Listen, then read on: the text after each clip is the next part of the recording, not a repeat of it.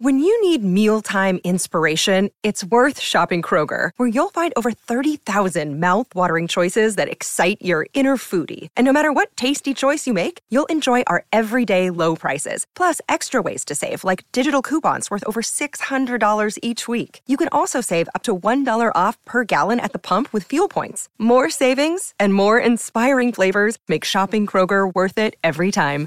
Kroger, fresh for everyone. Fuel restrictions apply.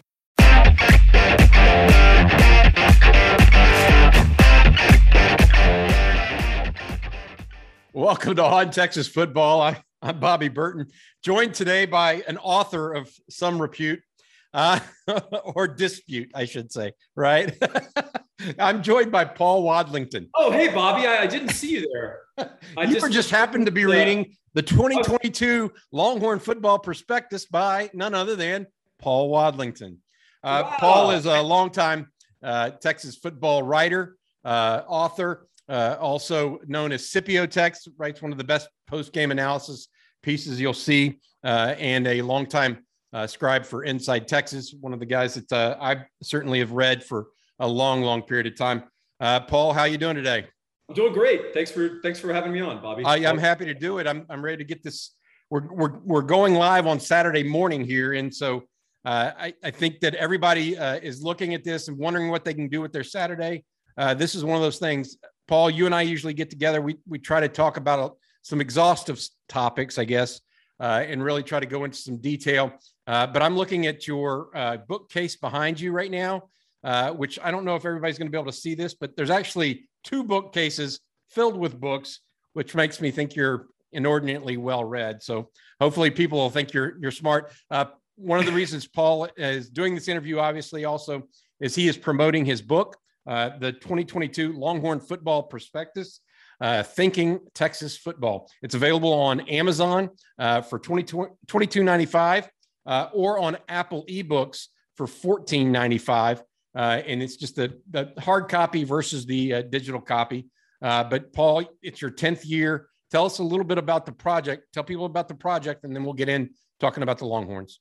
Yeah, thanks, Bobby. I appreciate it. Uh, I've been writing it for 10 years, since 2013.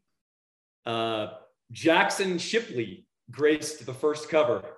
Uh, that gives you some idea how long I've been doing this. And it's a love hate project, which is I love to have written the book. I love to have this, the completed version. I hate having to write it because, man, it's a bear because you know it, it's 80 hour weeks on top of doing my regular jobs and my side hustles and investing and all these other things i'm into and being a dad. Uh, so it's a lot of late nights. And then the, the goddamn portal is just thwarting me constantly because teams are constantly shift you know shifting and changing and it's happening way late. So one thing that i think is great about this preview versus the others uh, there's a few things that differentiate it but i think one of them is it's written in late June for early July publication. Most of those periodicals out there that you folks buy that are previews, they're written right after spring ball, which is why you end up with some interesting, strange depth charts and some guys starting who transferred three months ago. No, you're, you're exactly right. I, I provided recruiting coverage for Sporting News, Lindy's, all these college football annuals. They wanted their stuff in April uh, and to publish in June because I mean, it's a large, large production. Uh, and so it's understandable at the same time that not necessarily as up to date as you would like, especially not if you're a, a, really fervent football fan, right? If you're somebody that really wants to know the latest, it just it's not going to have it. Uh, the portal certainly puts a, a new uh, perspective on it too, because that you know they they were recruiting guys. Uh, they had a Diamante Tucker Dorsey, I think, after uh, spring ball, right? And, and so that's the linebacker. Who do you, who do you have on the cover there? I couldn't quite tell. Bijan. Bijan. It's it's not a picture of D'Shawn Jamison. Actually, it's actually is. Yeah, I don't know if you noticed that. They, a lot of Robinson. People, yeah, a lot of people have been mistaking uh, D'Shawn Jamison and Bijan because they wear the same number. Uh, but uh, I, I, would imagine that Paul would catch that number. Hey, well, Paul. This, if I didn't mention, this is the photography of Inside Texas's own Will Gallagher.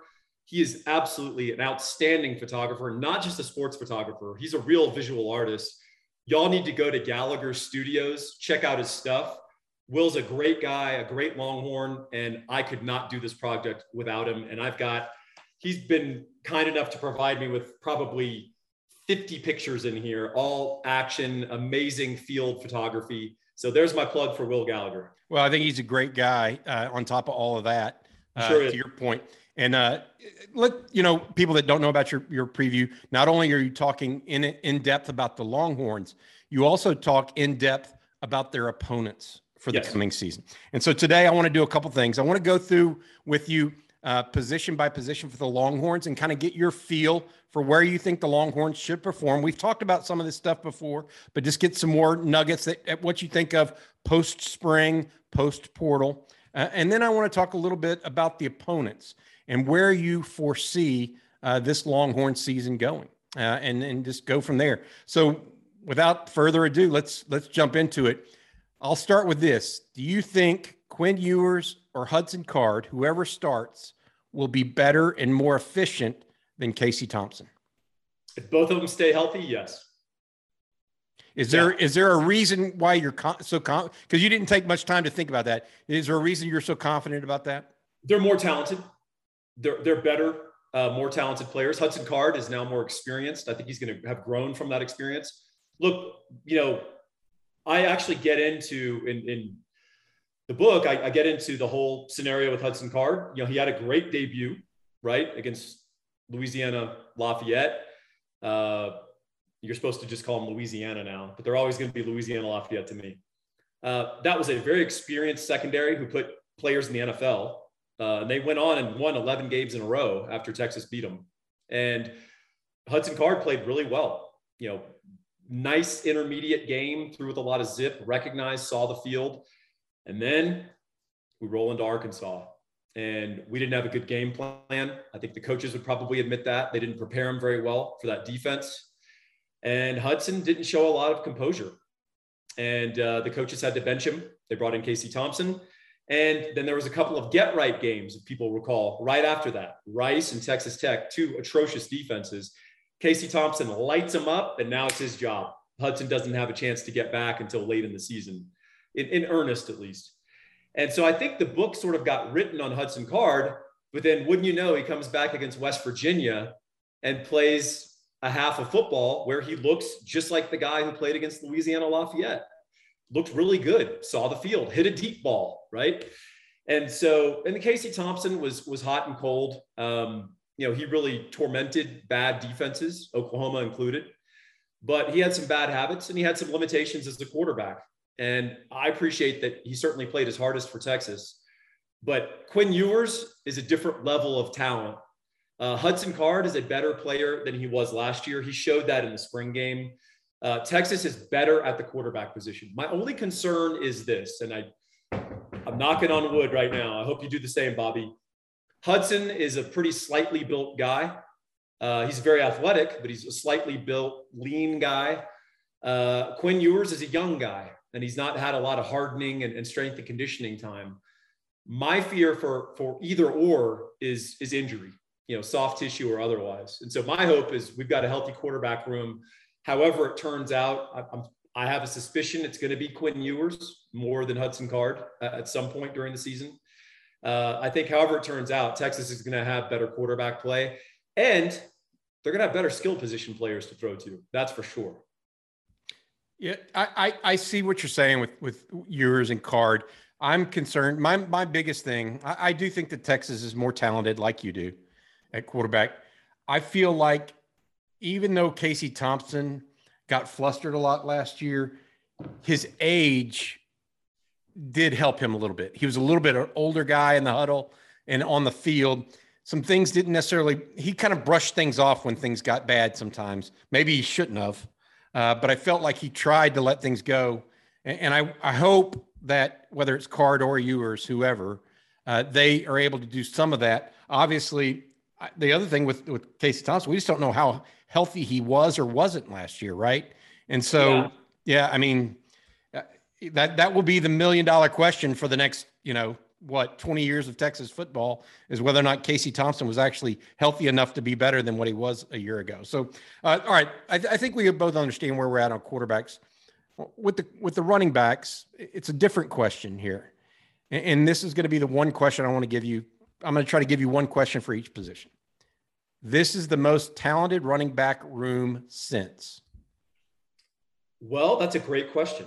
Um, like you, Bobby, I have a passion for sort of trying to sort out the top fives and the top tens in Texas history and marry different generations of football and try to recognize people in their time period and, and all that. Um, we had a running back room at one time that was Ricky Williams, Priest Holmes, and Shon Mitchell. Now, Shon may not be a guy that people know as well. He's a thousand yard rusher, very talented runner. Uh, Ricky was Ricky Williams, uh, playing fullback a little bit at that point. Uh, and then Priest Holmes never fully realized his powers at Texas. Unfortunately, you know, the, the knee injuries did him in. But of course, he goes and has this second revival in the NFL, uh, first for the Ravens and the Chiefs, and, and, gets to show his, his ability level. Uh, probably the best player to ever come out of uh, what San Antonio Holmes. Holmes, state champion that year, by the way. Yeah. Him running power right and power left. But I, I remember him in high school. So do you think you think that's that's the that's the biggest the gap or that's the the best uh, comparison? It yeah, I mean it's not Trey Newton. No, no, no. I mean I like Trey, but that that I, I would agree with that. I mean I don't know. Um, you know, maybe I, the problem is I don't know that there is a. I know that Bijan is in that category with the other two. Yes. I feel I feel comfortable that. I don't know. I, as a leader, I don't think there's any question that Roschon is as good a better leader than either Ricky or Priest were on those teams. Um, I don't know if he's in that caliber though as a player, and so I'm I'm I'm a little bit different. I do think Jonathan Brooks is extremely talented. Yeah. Um, and so I'm I'm thinking you know that Jamal Jamaal Charles, Chris Ogben, that kind of era, maybe almost similar, just a little bit different. Um, you know, I, I don't, not sure though. So that's a great question. Do you consider Ogbonnaya and Roschon Johnson as comparable players? I do, don't you? I, I think that's a great, actually, I think that's a tremendous comparison that I'd never thought of until we just talked about it.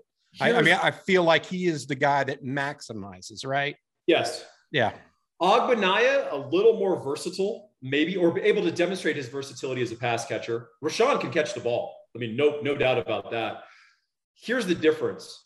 Can you throw a saddle on Chris Ogbonnaya, hand him the ball 31 times for 179 yards and a touchdown against K-State, where he single-handedly puts the team on his back and wills them to victory? I don't think he can do that. I think Roschon can. And so it's an interesting comparison, right? They're, they're just, you know, they're, they have similarities and they're, they're both maximizers, right? Uh, but Roschon may be a little more robust, right? Yeah, I, I think he's more of a power back. Yeah, a, a good pro. I mean, Ogbonnaya came in as a uh, wide receiver from Strake Jesuit, uh, so he he made that transition position transition. Uh, Roschon as a quarterback tr- transitioned as well. Very similar guys though, um, and I think that's a that's a good good makeup. All right, at wide receiver, different question. Has there ever been a wide receiver unit as talented as this one? 2008. That's the last place I can go to with comparable uh, ability, right? Because Shipley and Cosby were freaking coaches on the field, right? And they were mind melded to Colt McCoy. Are they as athletically gifted as Xavier Worthy? Or we're going to find out something about Isaiah Neyor. And I think people are going to be surprised how good he is.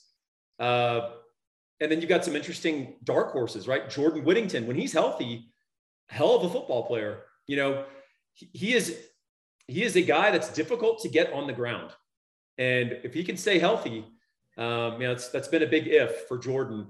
And then you got these interesting, you know, you added Tarique Milton to the portal. Speaking of a late portal addition from Iowa State, we're going to find out if he's right. If he's anything like he was as a sophomore, holy cow, right? You've got a legit number four who's, who's going to scare people. You got Agiye Hall. I mean, who knows? That guy's a complete wild card. He he might be, you know, suspended by the end of September, September, or he might have 35 catches for 700 yards and, and six touchdowns playing as the number four receiver and just destroying, you know, teams number four coverage guy. So there's a there's a lot going on potentially with this receiver corps. Xavier Worthy, I mean, he's going to be by the time he's done, he he probably will be a top five all time Longhorn wide receiver. Yeah, I I I've seen him. I've I've followed. I guess I started school in '88 at Texas, um, and followed them a little bit before then, but obviously not to the detail level I've I've did since I started school and the ability to see all the games. Um, best receiving corps uh, I've seen. Period. End of story. And that's before adding Tarique Milton in Agiye Hall. Uh, that that's how I came out of spring ball uh, with just with Whittington, Neyor, and Worthy. Just those three, no doubt better than uh, Roy was a different character than Sloan and uh, Tony Jeffrey and B.J. Johnson. But these other these these three have NFL potential, in my opinion. Yeah. It's the deepest. It may not have the very best because Roy Williams, I thought, was uh, uh, is still a cut above because he's just an athletic freak of nature. Uh, but you know, and then I do agree with you, Jaxon Shipley and and or Jordan Shipley, excuse me, and Quan Cosby just mentally had an approach and experience level that that few can teach on on the in the college college game, and a quarterback that that could uh, execute. Uh, I I feel like of all of those positions, the one that I, other than Bijan, the wide receiver group is the one that if they have a great year, Texas is going to have a great year. That's uh, you know that's my opinion. I, I sort of say straight out in the preview, the people asking, can Isaiah Neyor adjust to the Big 12, that league? I think the question you need to be asking is, how's he going to adjust to the NFL, yeah. the next league? Because that's the ability level. Every single guy that I've talked to who doesn't necessarily get carried away said their first reaction when meeting him was, oh, he's much bigger than I thought. And then when they see him, they go, whoa, he's much more athletic than I thought and than he'd been sold as. And he had more skills and he can do more stuff. Classic late bloomer. I think Texas got a steal from Wyoming. And, yeah, and Steve Sarkisian. Hey, Steve Sarkisian said he's the fa- he's faster than he expect, expected too. Well, little statistic for you, Bobby. Xavier Worthy was the entire Longhorn passing game last year, right? Isaiah Neyor represented a larger percentage of the Wyoming Cowboy passing game than Xavier Worthy for Texas. So, providing a little context for how big a deal he was for Wyoming. And in fact, he turned it on late for the Cowboys, uh, who really struggled at quarterback. Once they settled into a decent quarterback, uh, that guy was scoring basically multiple or single touchdowns every week he went out there. I know people expect more from the tight end position this year. Yeah. Uh, even though Cade Brewer, four year starter, Jared Wiley uh, did not start a ton, but played a ton uh, over his last two or three years at Texas. Um, but they expect more from the tight end group this year, probably because of their overall athleticism but are they going to get that level of production out of these guys, or are they going to be as good at blockers? Um, that's those are the that's the question I would have for tight end. What is the realistic expectation there? So they lack game experience. And I say that fully, full well, knowing that we got, of course, Jahleel Billingsley from Alabama, who has plenty of game experience. In fact, some big game experience. Uh, I think people need to recalibrate what that the hierarchy in that tight end room. I think Jahleel Billingsley is a role player. And I mean a specific niche role player where in certain games he could have a, a big impact. But Steve Sarkisian wants a balanced tight end who can block, who can catch, who can be split out, who can line up with his hand on the ground. That's not Billingsley. Billingsley and Isaiah Neyor are the same size. So you know, that was one of the issues that one of some of the issues that Nick Saban had with Billingsley, his refusal to put on weight, and as well as some other stuff. Uh, Ja'Tavion Sanders in that spring game showed a level of ability to block that I was not expecting. In fact, there were a couple of plays that I commented on on Inside Texas where he led like a traditional H back up the hole on a power play and, and hunted down a linebacker and did a good job. Uh, I don't think that's his best use. He's six five, right? But he can block. I know he can catch. He just has no game experience. He's never caught a college, you know, pass. uh, and, and, you saw some of that experience when he got stripped in the spring game uh, near the end zone. Gunnar Helm, this guy's proven to be a pretty interesting take. He was a flex tight end in high school, uh, played at a very good program in Colorado for Cherry Creek. Uh, but as he's grown into his body, he's grown into his physicality. And Bobby, he's a guy that I think is probably the number two tight end. When we go double tight, if we want to run the ball or have the pass option and play action, I think it's going to be Helm and Billings. I mean, Helm and uh, and Sanders, not not Sanders and Billingsley as people are expecting. I think Billingsley actually is a potential split out uh, sort of flex guy who will be in some four and five wide receiver sets, and I think that's where we'll use him. So I would say possibly or likely an upgrade as at receiver from our tight from the tight ends. It's an but, upgrade, but possibly a downgrade in blocking. I don't know that. You know, Cade Brewer was a willing blocker. He was never a physical guy or never long enough to really handle like a, a guy on the a, a outside linebacker or a defensive end on the line of scrimmage. Uh, and Cade, unfortunately, we never got to see what he really could have been that knee injury set him back because some of the things that made him special was his movement ability, and he never really regained that. Uh, but what he did do is put on some weight. He got more viable as a blocker. He was an experienced guy, very, very capable. Ja'Tavion Sanders has an upside, which is all Big 12, period. Now, he just needs to get more seasoned. Um, he can block. I, I really think Ja'Tavion Sanders can block, and he's a willing blocker. And that's half the battle at tight end. All right. I let's I I think that my piece on the Cade Brewer thing, and you'll you'll have to t- bear with me on this. It's almost like part of the tight end deal is knowing where to be and what what which guy to pick up and which guy to let go. Yes. And and in especially as much power as they like to do using the like a, a H back type, he understood who to who to who to take and who to let go. And I think that's where experience matters um, as much as anything. And that's going to be something, especially because uh, Ja'Tavion Sanders, if he is the guy, like you kind of like we, I, I expect it too. By the way, I'm not pointing out anything that I'm not saying anything you don't agree with. Um, but Ja'Tavion Sanders is going to be drinking from a fire hose in game two in that regard. But because Alabama will come. Turner is, is yeah. going to be an interesting one. There's no. You, you get my that. point. Yeah, he, that's that's where you know that's where you might get your quarterback hurt. To be yeah. real real blunt. All right, um, let's go next. Offensive line. Yep. Um, any overriding feeling that you have? I just picked any. There's so many different thoughts here. What is the overriding feeling you have about the offensive line headed into the to to the fall? I'm incredibly confident. I don't see any weaknesses. No, I'm just kidding. Uh, yeah, look, I, I think I, I, I think I told you this. You know, we were going to talk offensive line, and I was like, hey, we can speculate. Let's circle back August 25th, and then let's circle back again in, in early October because we might have a new slate of starters uh, right before OU. Right?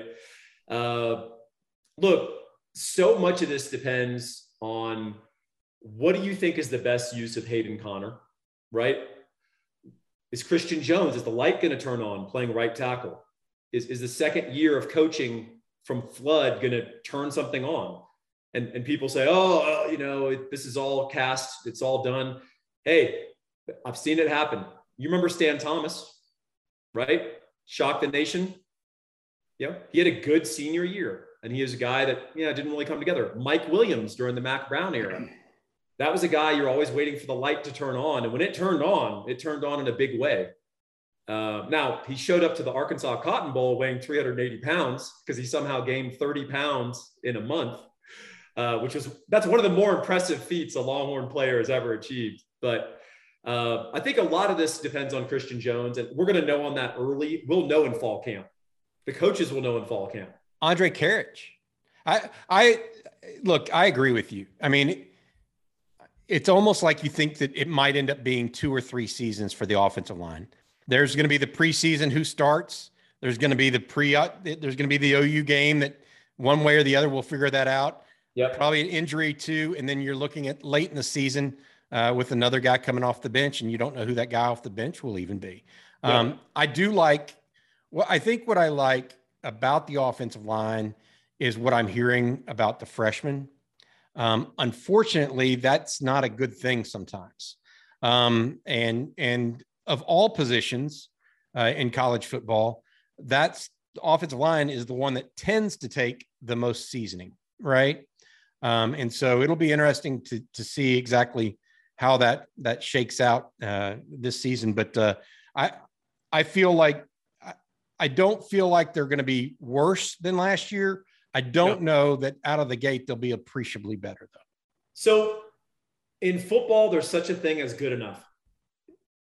And if you've got the skill players, you've got the guy pulling the trigger who could be the conduit of the offense, just deliver the ball on time.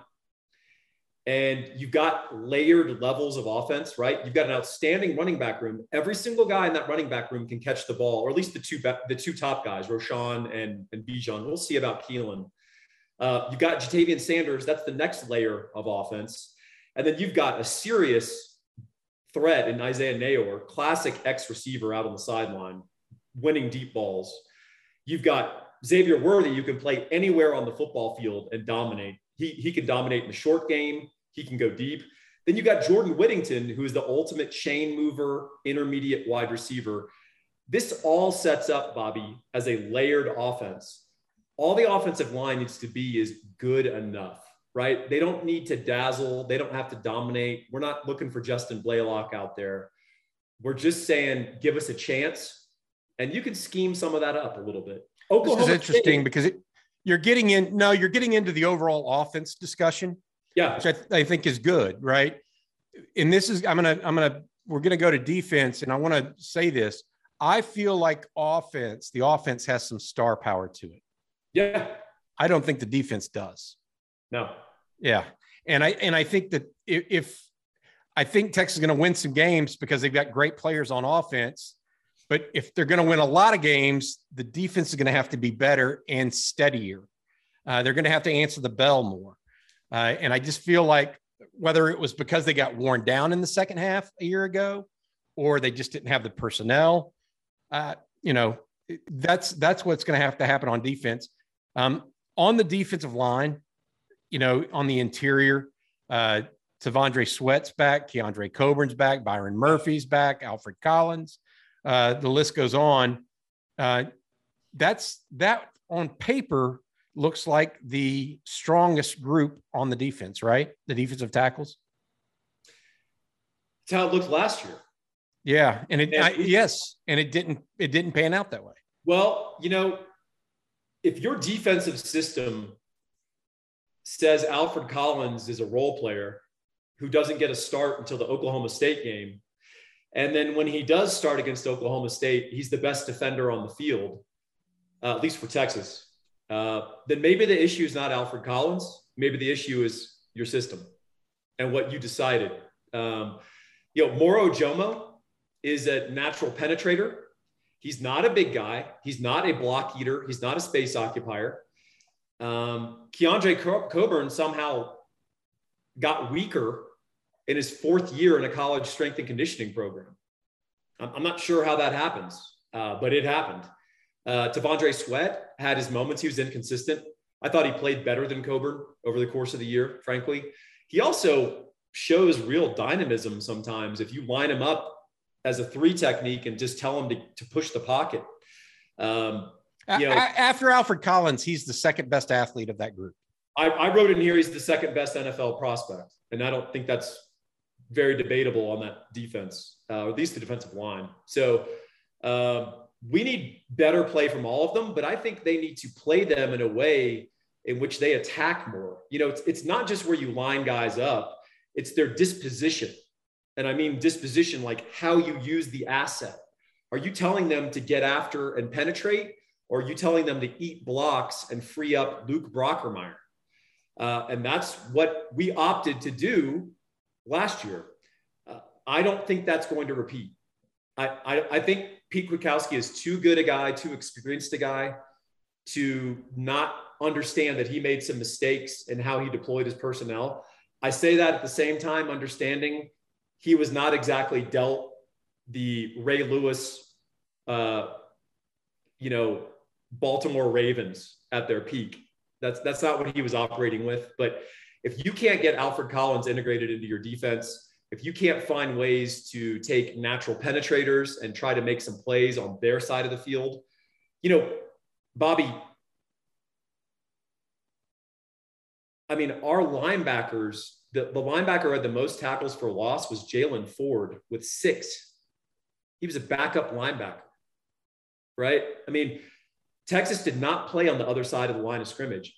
It is a perfectly viable defensive system to, to occupy space, to, to, to funnel, you know, running backs and everyone has their gap and all that. Hey, it's all good. But if you don't have the personnel, you've got to find a different way. And Texas needs to play a little bit different. And, uh, you know, I, I just think that they can coach better. And I think certainly the players can play better. I, I thought the best defensive tackle by the end of the year was Byron Murphy. Not even close. Yeah. Yeah. So let me ask you this, Bobby, and we'll talk about this sometime. How did it, how was it an 18 year old true freshman from DeSoto had better play strength than our experienced defensive tackles? I think his lack of development at that position. Um, you uh, said it. Well, I mean, here, look, the, last year they didn't have a spring ball. A year ago, they didn't really have. I mean, so it's hard to. Those coaches came in and didn't. I feel like, you know, the pandemic played definitely played a role on the defensive front uh, yeah. last year. I don't. I don't think there's any that and playing some people out of place. I mean, they didn't know that Jett Bush couldn't play that until they got against a real offensive tackle, right? I mean, I, I, I might have been able to help them with that. Yeah, I, I know that, but you, you get what I'm saying. I mean, you, you, yeah, coaches are used to being dealt a, a hand of cards and then dealing with that and, yeah. and playing the hand. And um, so, anyways, but I feel like Byron Murphy um, is a little bit of a rare guy uh, in that here's here's a 18 year old guy that already has his junior college degree by the time he graduates high school. Yes. I mean, you and I have been that age before. Not everybody is as adult as that. They're no. just they're just not.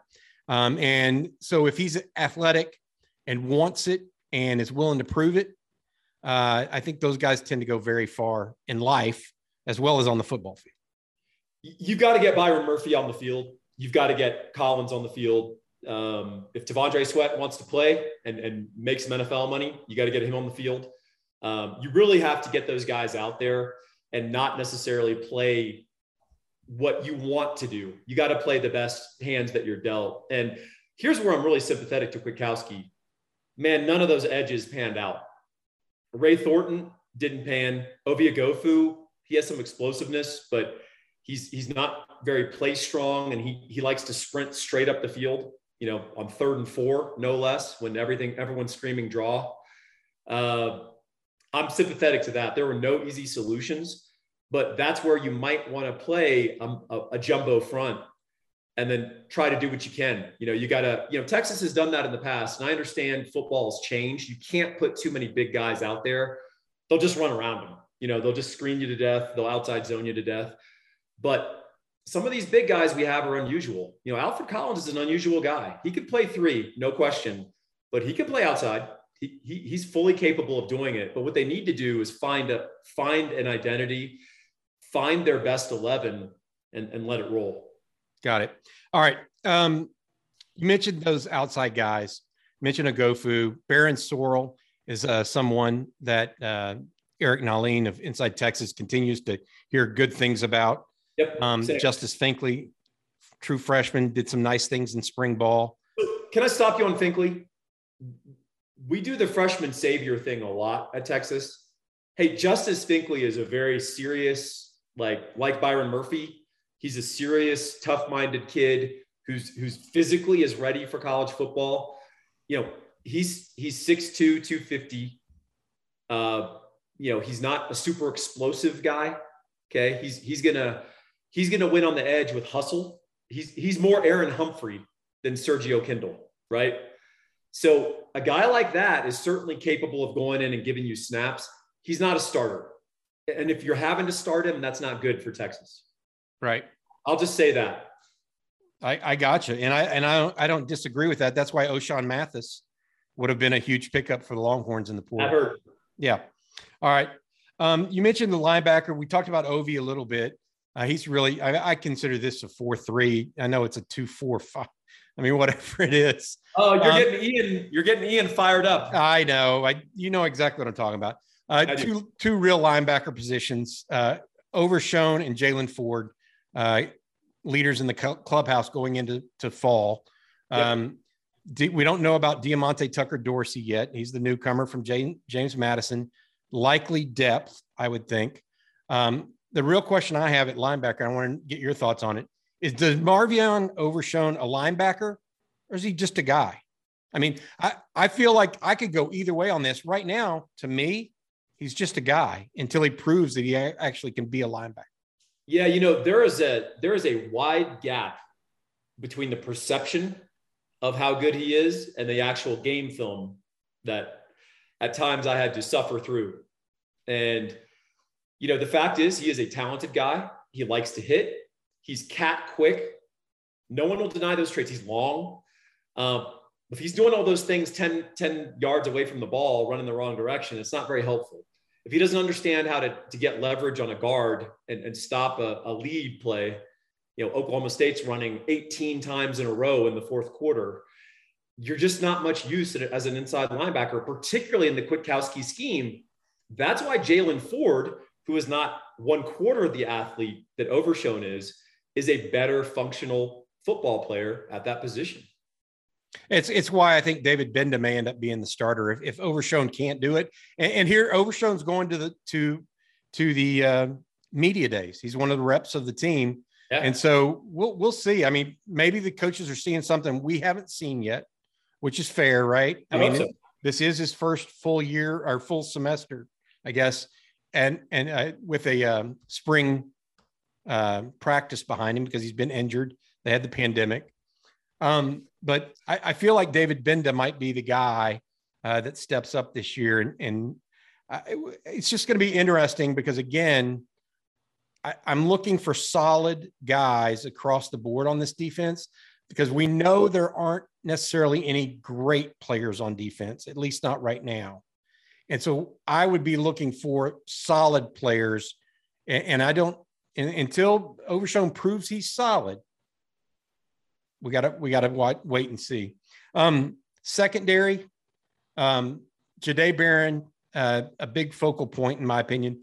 His ability to be a nickel sets the secondary up, up better overall this year than it does a year ago, even if the personnel isn't necessarily better this year. Yeah. So that's a great point, Bobby. The slot. So nickel used to be sort of a oh, you're not good enough to be a starting corner. Let's move you to nickel. Well, as football's evolved and you realize the easiest throw to make on the football field is the slot, the closest guy to the quarterback who's got a two way go, right? Every time there's a snap. Uh, and he's typically going to be matched up in certain coverages against an inferior athlete. So if you've got a nickel who can erase a slot receiver, boy, that's a, that's a powerful thing to start with your defense. And Jahdae Barron is is a really quick guy. He's a, he's a quick study. He's quick minded. Uh, I think he's going to be a good player for Texas. Uh, he's unproven. We'll see. But if he can, he's going to provide a different dynamic at nickel in that he's a guy you don't need to cover over behind him. And you can now run some more different exotic coverages instead of these predictable two deeps at safety. And you can move those guys around. You can bring them up. You can you can do some sliding coverages because you trust that Jahdae Barron isn't going to get exploited by that slot receiver. You know, uh, corners right now look like D'Shawn Jamison and Ryan Watts, uh, starters. Yeah. Barron at uh, at the nickel.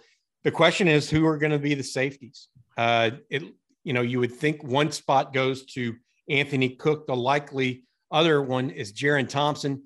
Keaton Crawford, however, continues to get positive mention. Are, are we in this at secondary? I'm going to ask this because I feel like everybody thinks that Anthony Cook is going to be a starter, right? I mean, yep. you just assumed he got moved from nickel. He's going to be a starter at safety. Is it possible Morice Blackwell or Keaton Crawford take that role?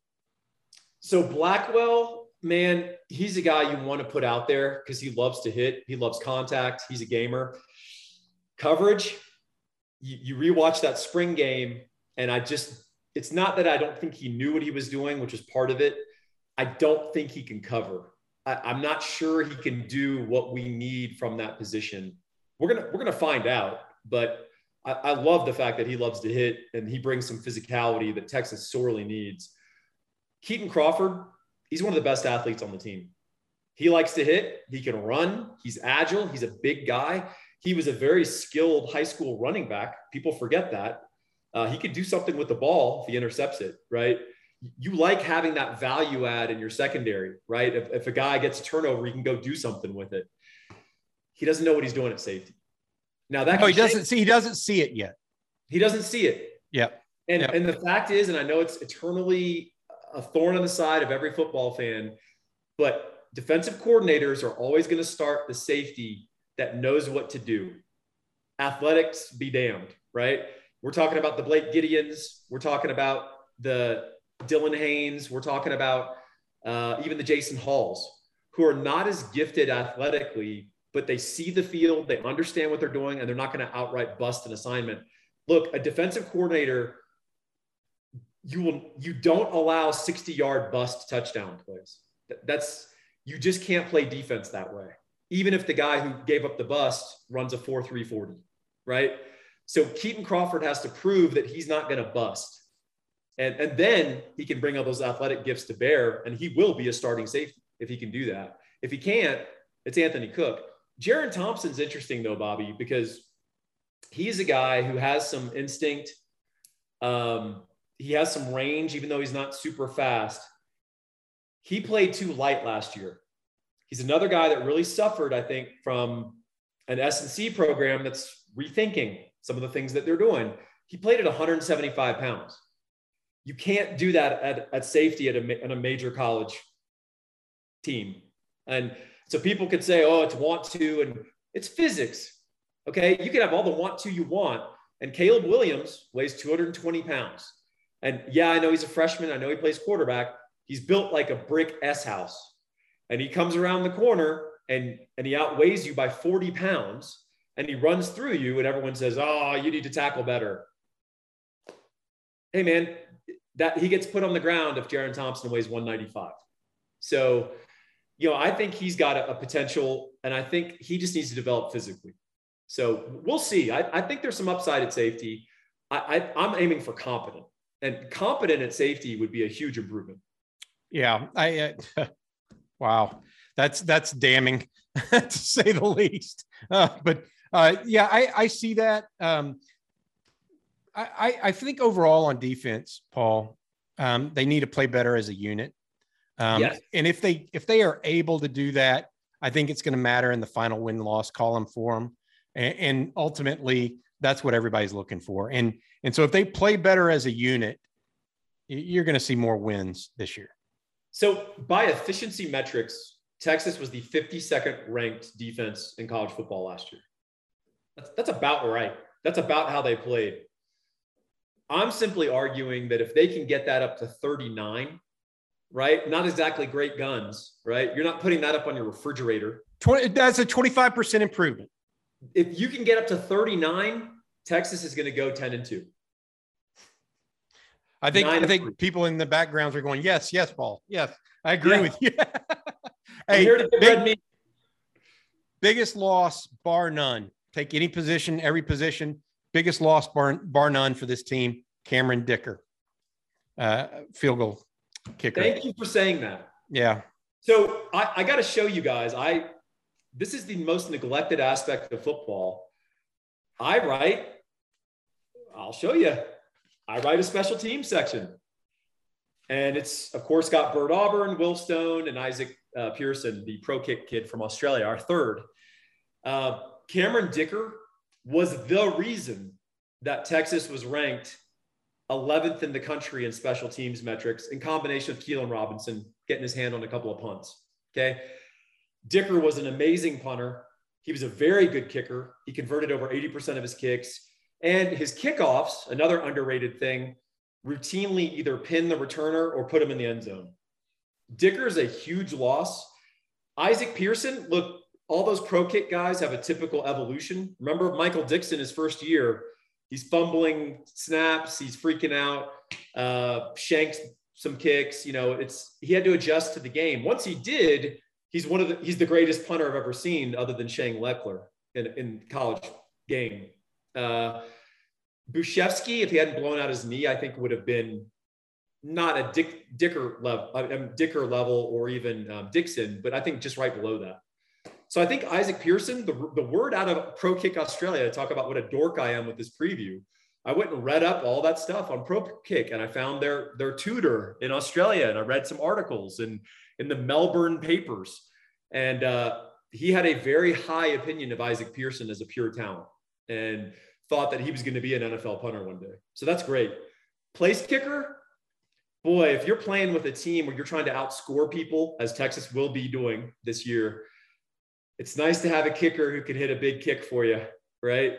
Now, that said, if you're not sure about his range, maybe going for it on fourth and three on the other team's 30 isn't the worst thing in the world with this offense. You know, I can deal with that. Uh, the, the point is, you need to figure that out early because you don't want to piss away those opportunities uh, against not just Alabama, but you know the Oklahomas and the Oklahoma States and the Baylor's. Yeah, I, I think that the, the, the issues there are late game needs. Uh, you know, can you trust somebody to hit a 45 yarder with you know a minute left to go in the game, or 30 or, or five seconds left in a half? Yes, to give you some momentum going into the half. And so I, I feel like you know they will. Bert Auburn is probably pretty good 45 and in. Okay. We'll see. I, I yeah. think it might be an adventure a little bit. And I think Will Stone might press him. Um, I will say this Texas return teams need to dramatically improve. They were poor. The kickoff return team was terrible. And I don't just mean the, the statistical product, which was terrible. It was under 20 yards a kick return. It was actually watching the, the, the the film of, of watching their blocking and some of the schemes. Um, look, I, I have a, a, high opinion of our special teams coach. I think he's going to try to work on that. Sometimes bad special teams in that regard can be a reflection of your depth, but Texas needs to improve there. They need to improve in the margins in all these little areas if they're going to make the move from five and seven to a Big 12 title game contender, which I think they can be. Could be wrong, but Agiye Hall running down on kickoffs wouldn't hurt. If he wants, he likes contact. Have, have you seen him? I, yeah, he's he's pretty good in that that role. All right, um, real quick, uh, think 2022 college football perspective. Thinking Texas football by Paul Paul Wadlington.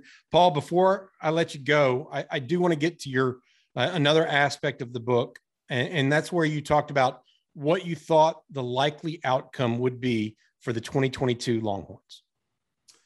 Yeah, so I, I think the Big 12 this year is wide open.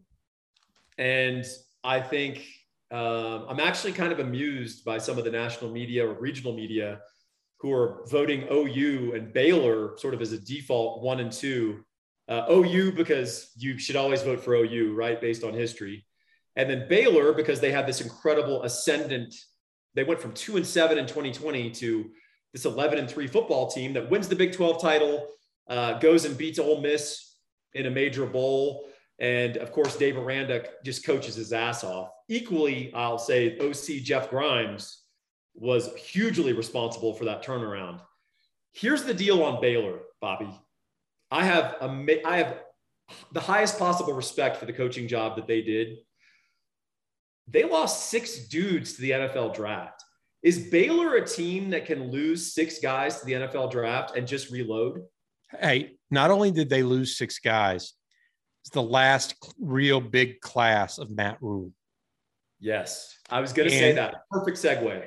And so, um, and I think they've recruited well this year, but two years ago, I don't think they recruited well. So, um, at the same time, they pick up a guy like Jaxon Player, the defensive lineman out of Tulsa, uh, awesome. uh, in the Great portal. Uh, the Sika guy they'll have. I think they're going to be good on the defensive front, which both fronts. Yeah, yeah, they got four or five. Line. Yeah, four so or five returns. Line is good. Yep. Their defensive line is good. That's always great. Um, I, and by the way, their offensive line, you're talking about, you know, coherent unit play. their outside zone schemes like bring a little tear to my eye. They're so well coordinated. Their offensive line is, other than Connor Galvin, they're not super talented. They just play well together. It's beautiful. It's a symphony. That said, their wide receivers, not real good. Their quarterback, hey, Shapen, he looked good in, in, in spurts, certainly. I like him. I like, I like him. him. They lost Ebner, who's an underrated big play guy. They lost their converted linebacker turned running back who, who dominated for them. Uh, and Abram Smith, 1600 yard rusher. He's gone. The wide receivers are gone, including a, a high draft pick in Tyquan Thornton. Uh, Baylor's lost more than people think. And on defense, the heart and soul of that back seven, right? I'm talking about Terrell Bernard, linebacker. I'm talking about Jalen Pitre, who was just a baller, defensive you know, Big 12 player of the year, rightfully. Loved watching him play. Uh, JT Woods, who was their rangy safety who kind of covered everything on the back, had five interceptions for him. He's gone. Uh, Kalon Barnes, you know, super fast, gone. Uh, Raleigh Texada, who started 35, 40 games for them, gone. They're, they're starting over in their back seven. And in the Big 12, that's not an easy thing to do. So I'm not down on Baylor. I have a huge amount of respect for their coaching. I'm sure they'll discover some talent I didn't know they had, but it's not something that you should just pencil them in confidently at number one because of what they did last year.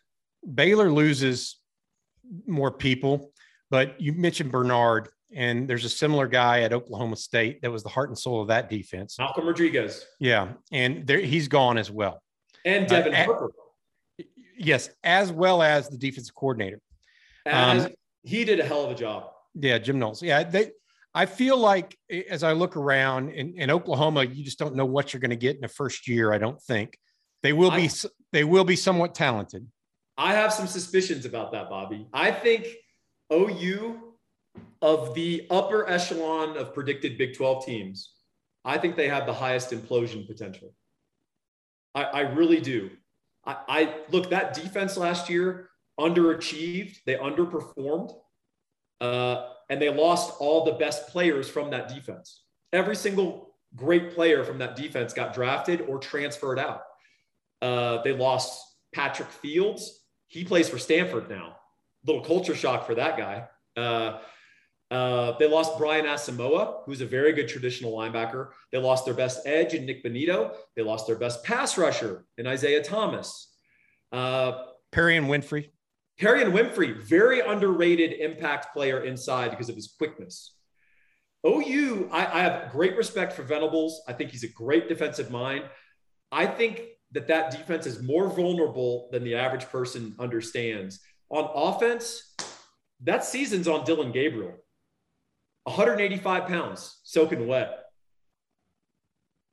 Okay. I've talked to two different guys that absolutely love him, by the way. I like him too.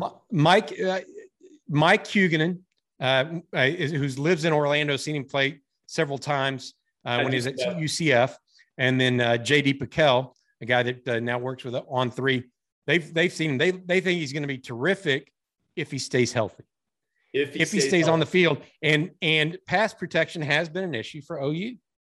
33, um, he gave up 33 sacks last year. Yeah, and they they will have issues. Yeah. To Bill Bedenbaugh, that just does not happen, right? Yep. And it, um, it's a talented. So, so where do you where do you see the Longhorns headed this year then? So I think we have a big range of outcomes. I think you asked me this a, a few months ago before I'd even begun my deep dives, and I said, "Hey, the fat part of the bell curve for us is anywhere between seven and five to, to, to ten and two, right? Depending on how things break." Uh, I took some averages basically of outcomes. And I said that we'd go six and three in Big 12 play. I now kind of wish I'd gone for it and said seven and two or eight and one, because I think that's a plurality of upside. If you if you'll get, I'm not saying that's the most likely outcome. I'm saying if you slice up all the outcomes into records for Texas, I think there's a good 35 to 40% chance that Texas wins the league outright. I really do. Uh, I also think that there's a, you know, there's a healthy chance that that Texas doesn't quite get it done and, and underperforms. I just think that the rest of the league has more vulnerabilities than people know or understand. And one way you can know or understand it is this thing. Because uh, I really do, I try to do a deep dive on all of our opponents, and I do it from an objective perspective. I'm not trying to find faults. You know, I love the coaching jobs that Mike Gundy and Dave Aranda did last year, but the idea that they're just going to reload some deep, deep losses in talent and experience, and they're going to be back. I don't know, man. I don't know about that. Um, I think this league is wide open. And if you're looking for a Baylor, right, a team that finished second to last in 2020 and then won the league, hey, Texas Tech hired Zach Kittley. I, I was going to say, I was going to mention Texas Tech finished strong last year, Ex- extremely strong. Yeah, I, I, you know, look, Tech. The thing in their favor is for the first time in a long time, they actually have a secondary that can cover some people. Not many times you've said that about Texas Tech in their history.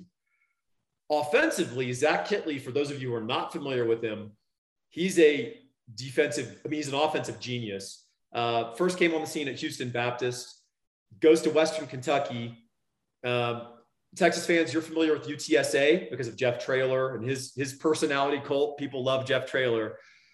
UTSA played Western Kentucky twice. Western Kentucky lit them up for over 500 yards passing both times. He got Bailey Zappe drafted in the fourth round of the NFL by New England, which is you know pretty pretty good. And if you watch the the and, and examine the structure of his offense, it's it's brilliant. It's called the spread and shred. And what he does is he marries these pure air raid spread concepts with almost Dan Mullen type stuff from Mississippi State, Florida. Lots of candy and jet sweeps and misdirection. And he somehow manages to turn what looks like a straight drop back pass into this befuddling picture for safeties and linebackers.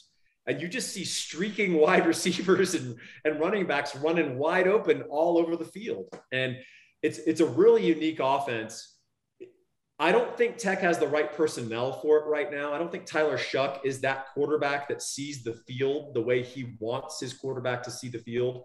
But when he gets his guy, look out for Texas Tech. Uh, that was a good hire by Joey McGuire. Yeah, I mean, I I almost I don't know if Joey McGuire got introduced to him or or if Joey McGuire picked him out of a lineup. Uh, but uh, I, I get the feeling that uh, that was a Cliff Kingsbury influenced uh, deal there at some level, but uh, uh, because he was uh, Cliff Kingsbury's quarterback tutor at Tech, or not Cliff Kingsbury, Pat Mahomes, uh, quarterback tutor at Texas Tech. All right. Um, once again, Paul Wadlington, uh, 2022 Longhorn Football Perspective, Prospectus, Thinking Texas Football, on sale at Amazon for 22 22.99 or at Apple for, for, for 14.95 uh, via the ebooks.